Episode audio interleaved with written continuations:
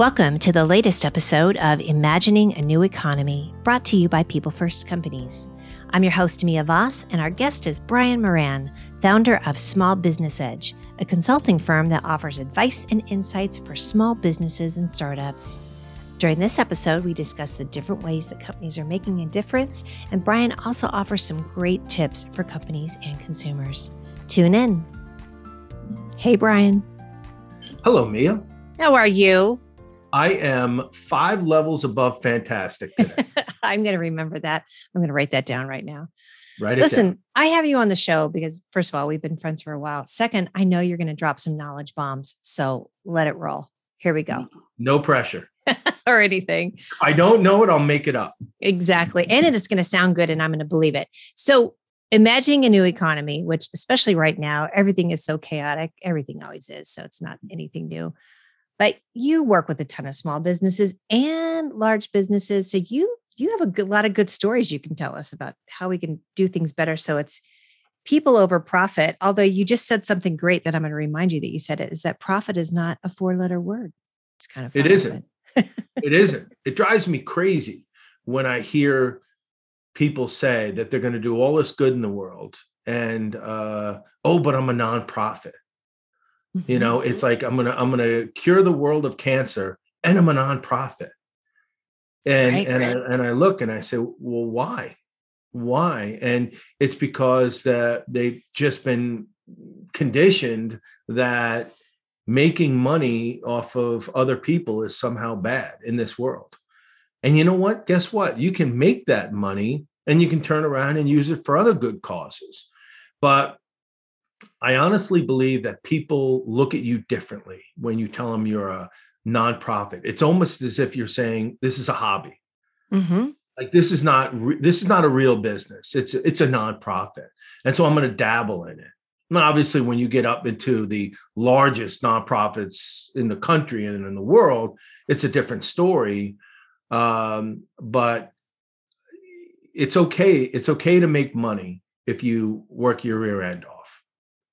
Agree. And it really does become this kind of catch all, right? Mm-hmm. For that. And I do love that people are starting to look at that more closely now and just say, okay, just because it has the moniker of nonprofit doesn't mean that it, it's going to be an automatic success for one. So, and it's interesting when we talked about you coming on the show, you said, is this for you know profit for profit or nonprofit and that's kind of how we're launching into this piece as we talk about different ways or and, and honestly ways that you've seen that companies are doing the right thing to make that uh, a profitable company that's doing great things for their people and then for their customers too. Yeah. So when you if you need to go out and you need to get sponsors or you need to generate revenue for your business and you tell them you're a nonprofit, they're going to say to you, "Oh, go down the hall and talk to those people." Mm-hmm. Right? Because they're the ones who ha- it's almost like a handout you're looking for a handout, right? That's I'm not going to get anything from my donation to your company, so go see them in the in the um, philanthropic part of it, or our, our, our company's foundation is where they'll send you. Yeah. But if you say to them, no, I'm a for profit company, and, and I expect that the people who we work with will get some sort of ROI on whatever activity we do with them. And then they, so, oh, well, then you're in the right department. And usually what you find is the budgets for the for-profits are, you know, 95%, mm-hmm. percent mm hmm and the ones for the nonprofit are like 5%. And you or, or you're competing against very well established nonprofits. Absolutely. And I think I think what's interesting too, yeah, again, there's so much confusion on that as well but I do know that people are, like you said, starting to to realize that too. Tell me, here's I'm going to point out a few things. So, of course, you're the host of the Small Business Edge podcast, so you get to talk to a lot of people that are doing some unique things as well, right, out in the world. Yes, I am yes. very fortunate, almost as fortunate as you, in the people that I get to talk to. I do. Um, Storytelling that, is the best. It's awesome. So I talk to people who are business owners. Mm-hmm. I talk to people who work with small businesses, like thought leaders and industry experts, government leaders. Yeah. And then I talk to big businesses that um, cater to small businesses, We have a, Right, segment right. called Big Business Advice for Small Businesses. It's. Yes. Big Business Advice for Small Businesses. It's fun. yes.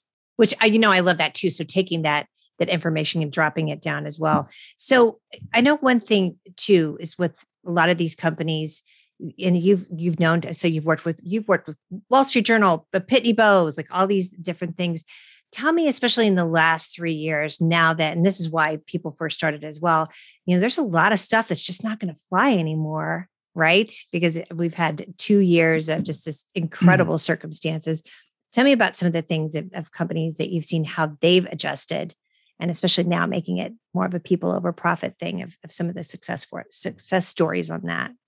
Well, I think we're going to look back, you know, in, in the grad schools, they're going to study this, you know, 10, 20 years from now, and they're going to see just how much the pandemic changed the way we live, the way we do business, the way we work. Mm-hmm. I mean, it, it was long enough that it fundamentally changed consumer behavior and work behavior Mm-hmm. for the foreseeable future until uh, something else happens along the way and it happens long enough that it, it knocks us out of our comfort zone but you know when we were basically homebound for Mm. 18 months not being able to go back into the office but yet we were able to get our work done people said why am i doing this hour hour and a half commute each way five days a week into uh, you know I'm I'm right outside New York City. Mm-hmm. and you know during the pandemic I'll never forget it. Uh, you know you'd go by our train station. I live in a tiny town. Mm-hmm. empty empty for months on end. Nobody was going in. And then you'd see one car and you'd see two cars. And even the, a year and a half later you'd see like maybe 10 cars and people said oh yeah I can I can work from home. Mm-hmm. and so when when we kind of fell into like the full recovery and i think employers were thinking well i'm renting all of this space in in the major city. I want my people to come back. And they said no. And then we had the great resignation. And they said well no you need to come back. And they said you know what? It's amazing how people realized that there is more to life than just your job you know that you, you you don't work to live you know you you you is that it you live to work you work to live Mm-hmm. one of those things and i always I know, get I was getting backwards too. we know what the concept is, though. yeah but but it's it's uh There's hey, I- live to work is not what we want to do, but we just work so we can live. And then that's Right. that. And they realize- harder type of thing. hmm yeah you know what i can do this remotely. I can give you the same productivity working remotely than i can in the office. And um, smart companies said okay we'll let you do that. You know as long as we can maintain our company culture and our winning attitude and our winning ways we're willing to work with you because we you are our priority. That's what the Mhm. smartest companies said Yeah. the yeah. dumbest company said, no, you're coming into the office five days a week. And the people who actually did it did it long enough to find another job. Ooh, that's right. They're like, okay. It's let, letting them like, oh, you go ahead and think that. And then they're, yeah, over here playing. Yeah. And they said, you know what? I'm out. I'm out. And and you know, the companies, they lost all the roses and they kept all the weeds. And that's what's happening. And and I've seen it in, in I know a, a few companies in particular, large companies that lost like hundreds of really smart people and you won't realize the the the the loss that they have created Mhm. it'll be a year from now two years from now when all of a sudden you know you've had you had these grand plans and uh, some other company is achieving them because they took your talent What do you think some of the companies that are doing to attract those people then? So they've lost Yeah. the roses, left the weeds. I love that analogy, by the way. what is it's a good one what are those companies in that are that are getting these people because I, at first I, I think in terms of like 2008 right when we had that that really big downturn and so everybody was coming up with these really cool names it's a huge wave of entrepreneurs right i don't Mhm. see that as much as that people are now migrating towards the companies they're not starting all these new businesses yes there are some but they're migrating towards companies that are doing the right thing and that want to retain their employees. What do you think some of those, or what are you seeing that some of these companies are doing? So, believe it or not, the last two years, we had a record number of new business applications. Okay. EINs, employee identification Ooh, number. Okay. We had um, four and a half million in 2020, f- over five million in 2021. Wow. Now- okay. Not all of them are going to start businesses, but some of them are. And what's happening now is you're getting people who are not just starting one business; they're starting three or four. So I am a uh, I am a PowerPoint designer. I walk dogs. I am a hairdresser or Okay. whatever you call it, right? Right. So And- and- ventures, they're all starting just all these different These uh, gig, these gig avenues, gigs, and ventures. Okay. So we are at that. All right. 60 that, that market is 60 million plus right and it's great and and uh you know and you know they're they're they can live off of that you Mhm. know and and um and it's a great thing for a local community you know where you can get people who are working now what what smart companies did was they realized okay i don't I- i'm losing some people uh, in my company but the universe of candidates the candidate pool has grown exponentially i can hire people a thousand miles away, three thousand miles away, ten thousand miles away,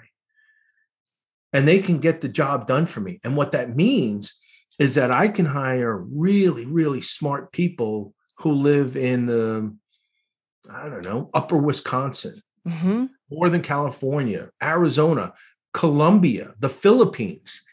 And I'm going to be able to, uh, you know, find the smartest people I know and retain them and give them what they need to thrive. I'll tell you a great story. A friend of mine started a company called Work Better Now, uh, Rob Levin in New York. And uh, he started it with a, he's a co-founder.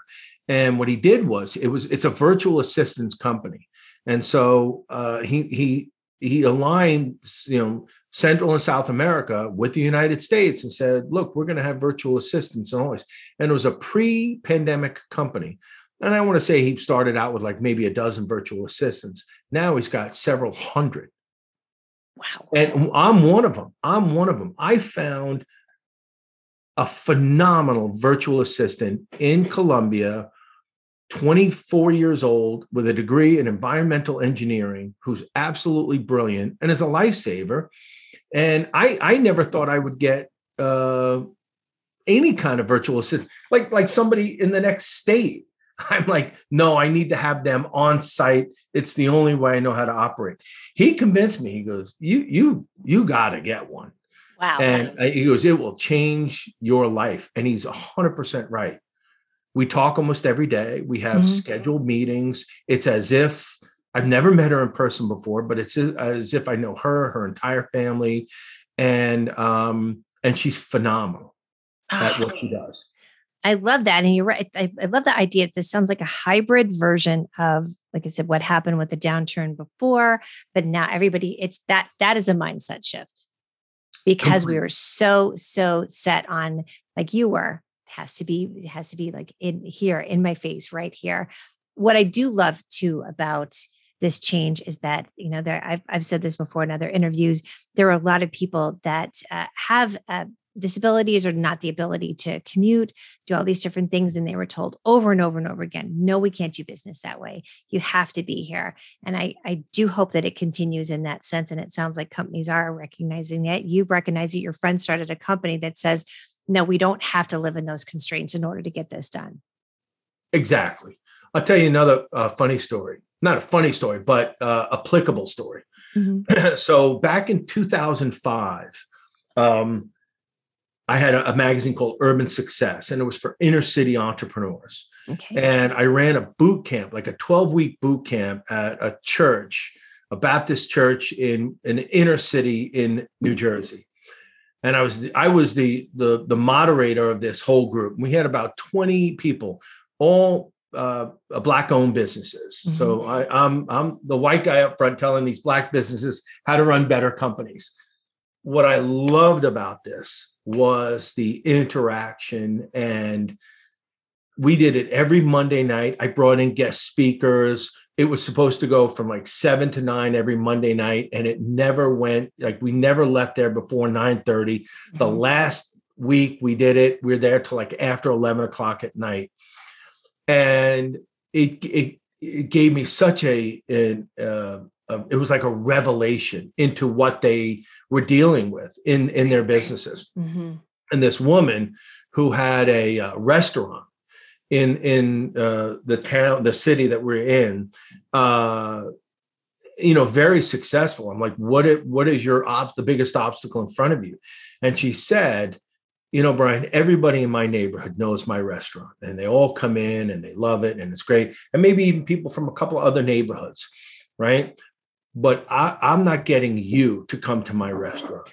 Like, how do I get you to come to my restaurant and this is back in 2005 and i thought about it and and and i said you know well there's the internet and stuff like that but you know obviously social media wasn't a thing back then i mean mm-hmm. there was linkedin and and the facebook was just kind of popping up just starting up yeah but i i remember i i uh, i still keep in touch with some of them and i remember um Google was doing some stuff and it was, you know, focused on helping inner city entrepreneurs. And I and I wrote to some of these people and I said, here's your opportunity. You know, the pandemic where nobody's leaving and nobody's and everybody's going online to get their food and they don't care, you know, where mm-hmm. they, they want and they're really searching out things.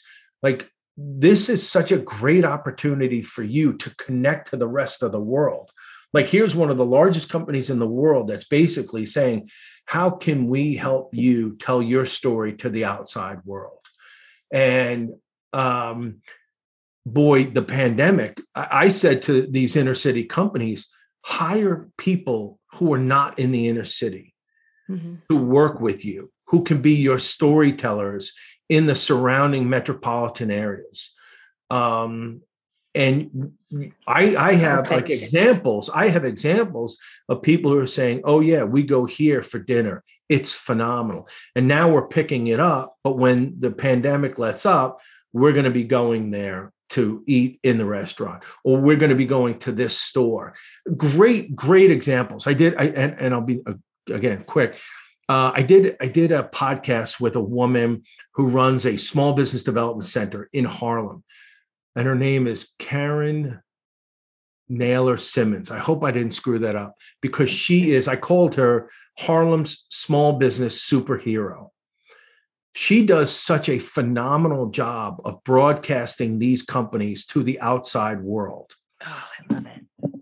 That that is the key to, and that's what the pandemic changed. It mm-hmm. really opened up the amplification it didn't matter what you could be a rural business in Wyoming. You could be a a, a, a, retailer on the south side of Chicago or in Harlem, or you could be up in Maine. And it was somehow, it was everybody wanted to find out more because you realized I don't need to rely on my local stores. I don't need to rely on Amazon or Walmart or any of that. I want to find unique, original stuff, and here's where I'm going to get it. The storytelling piece, and you're so right about that. You know, I, I one of my favorite taglines is being a cheerleader for the things that you love.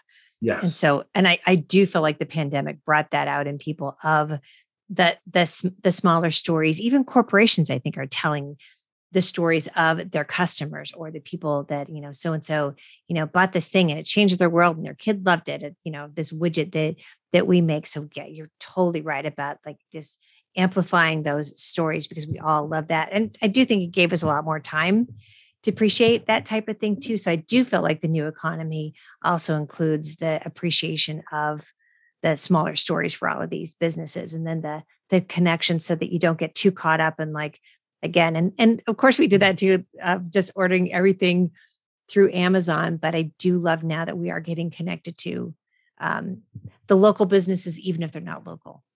Right. And here is a tip for the local business owners: hmm. diversify your employee base.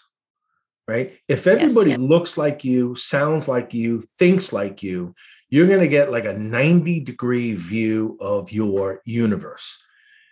When your universe is exponentially larger than it was before the pandemic. Yeah.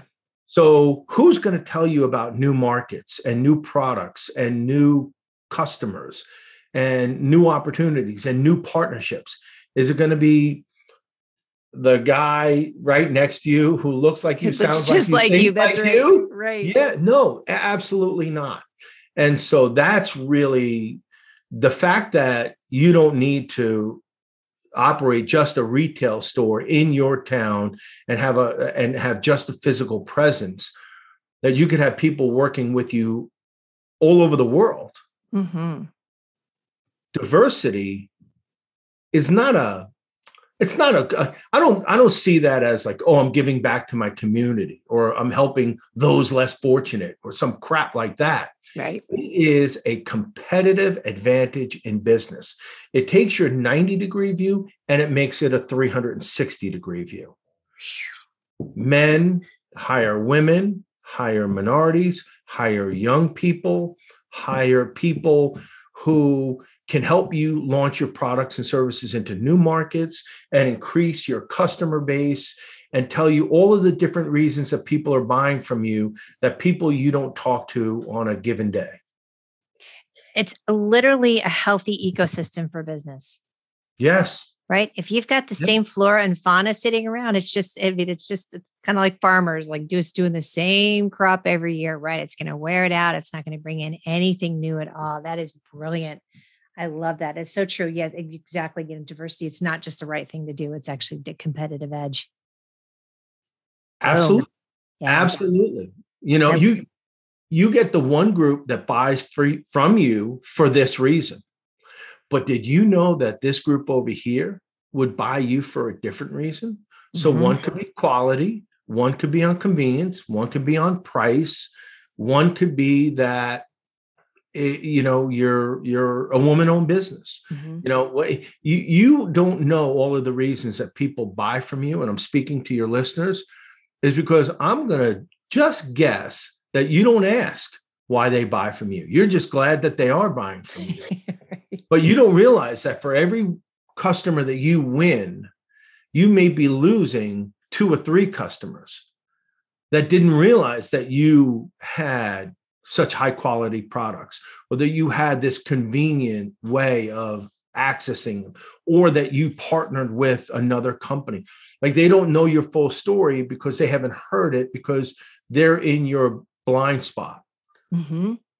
in in your in your ecosystem. You know that's a blind spot i don't target suburban women or i don't target people under 35 or i don't target men Mm-hmm. Right. Right. Like, but we all know somebody that's that the whole thing. And I've, I've said that to people for years, even in uh, coaching for uh, when they, when you go and, and network in, in, in any way, shape or form, don't just discount someone because they're that's not your interest. You know, I've even said it for myself as a as a, a single woman with no kids. Um, that doesn't mean I don't know moms. I don't know somebody who might like that product, which is again why I love women as you know the the the 85% yeah. of not more of the overall buying decisions is because we do think outside of our own scope of yes. what it is we're going to buy for ourselves think of a dartboard all right you look at the bullseye and you say that's my ideal target customer mm-hmm. suburban mom with at least two kids mm-hmm. okay is that the only way you can score points on a dartboard if I hit triple 20, that's going to get me 60 points. That actually gets me more than the bullseye, right? Which is 50. I, I, used to play darts, but I was always in no condition to be playing darts. So I can't remember if that red's 100 or and the green is 50 or is it 50 and 25 whatever the hell it is i remember i hit triple triple 20 i'm getting 60 points. Absolutely. but there are there are tons of different ways to score points on a dartboard. Yeah. And, and so, staying my yeah staying myopic and only going for that one thing you're just going to miss out on all these other different opportunities. So take time at least once a month maybe twice a month. Take an hour out of your day and say, who else might be a good target audience that we mm-hmm. that we should go after that we're mm-hmm. not thinking about? How about men for manicures pedicures? Now i know this is insane. My wife said that to me one time you don't know what you're missing by not getting a manicure or pedicure. And i'm like i'm good. I said i'm not going to be the only guy in a nail salon in my town and then have every single one of my friends rip on me because they heard I I was I'd have to go literally to another state and pray to God. I do it at like nine o'clock at night or six o'clock in the morning, like just to try it out. Because I hear about they massage your feet and your shoulders and it's the best. And I'm like, She's I'm still right. never doing it. But if you had like if you figured out a way to cater to men mm-hmm. And we actually saw just how great it was getting yeah. a mani pedi. That's a whole new market. And or at the very least, we're buying gift certificates.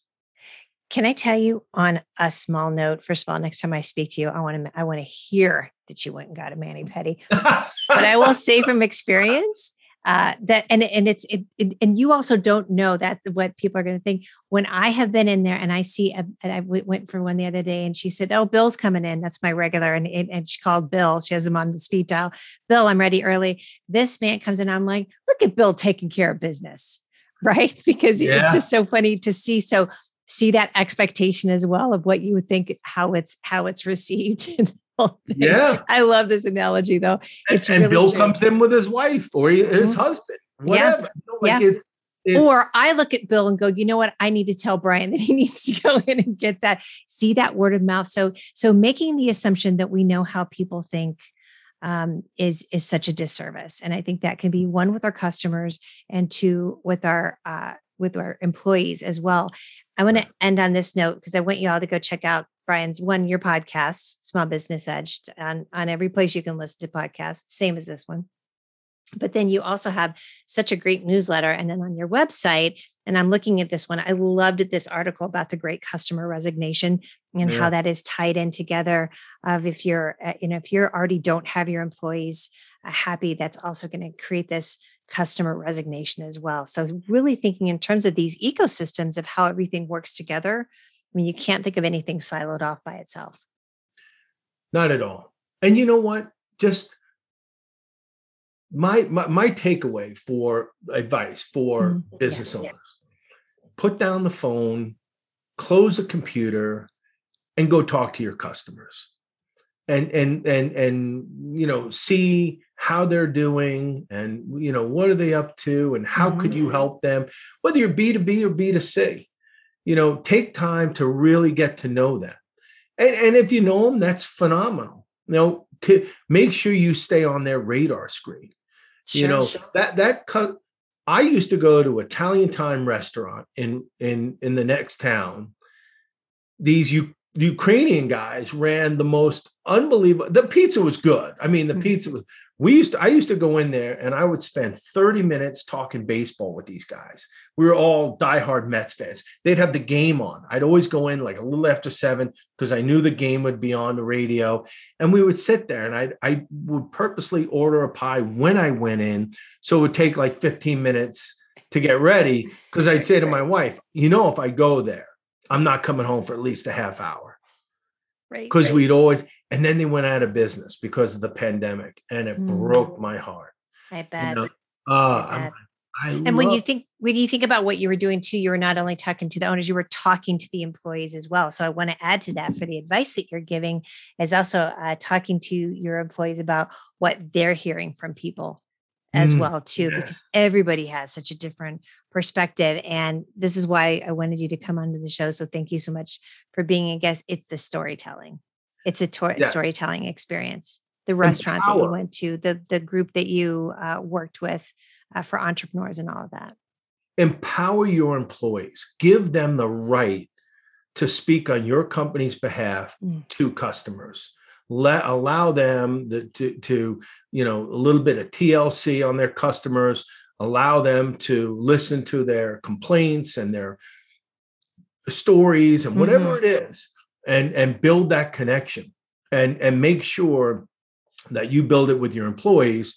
So your employees become your biggest advocates. You know wow you really seem to love your job. Ah, oh i can't tell you how much how great it is to work here.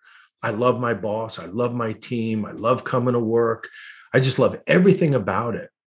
Who doesn't want to be part of a winning team right? A winning formula as opposed to I can't stand my boss. Mm-hmm. I hate this other person at work. I hate when we get on Zoom calls. I hate, I hate, I hate. And that person who you, you're they're telling it to is like, I think I'm. Where you I, I, I, don't want to hear this. I don't right. want to hear this. Right. I don't want to give you my business because I just don't. I'm. I, I don't want to get on the phone with you or a Zoom call with you or in right. the store with you. Right. Absolutely. And I will say as an entrepreneur, the stories that I love the most, and this has been so delightful to to hear is when people are like, oh my God, I just, I just love my job. It just, it's been so delightful. A good friend of mine, I was in her wedding and she works for this great company down in Arizona. And now she's, because she likes her job so much, she's just really encouraging her new husband now. Like, I want him to have the same experience and look for a job where he can have that as well, which again leads to the great resignation of don't put up with that anymore. Looking for that. It's a, a literally this living example of what works and what doesn't work. Yeah. So anyway. If you if you if you don't treat your employees well, and your employees are still good to your customers, and your customers know how bad you treat your employees, mm. they're going to tell your employees, I know another company that would hire you, pay you more money, and love you to death. Because I've they want them to be happy. They're not loyal to that company. They're going to be loyal to that person. Right. Oh my gosh, right. that's such a good. That's such a good point. There go uh, your roses. I know it. Uh, yeah, keep those roses. Retain the roses. Yeah. Brian, thank you for joining us today. I appreciate you so much. You dropped some really good knowledge bombs, like I thought you would. I'm I'm happy to be here anytime. And you know what? If anybody has any questions, they know where to reach us. Smallbusinessedge.com. Right. Or anywhere on social media. Absolutely. You Thank you, Brian. Take care, everybody. All right, Mia. Have a great day. Thanks for everyone who listened. Amen. Thank you. You can find out more information and reach out to Brian at smallbusinessedge.com. And make sure to subscribe to his podcast of the same name, Small Business Edge. If you'd like to be a part of the People First Companies movement, you can find out more at peoplefirstcompanies.net or send us an email at info at peoplefirstcompanies.net. If you like what you're hearing on this podcast, please subscribe and leave us a review. We'll see you on the next episode.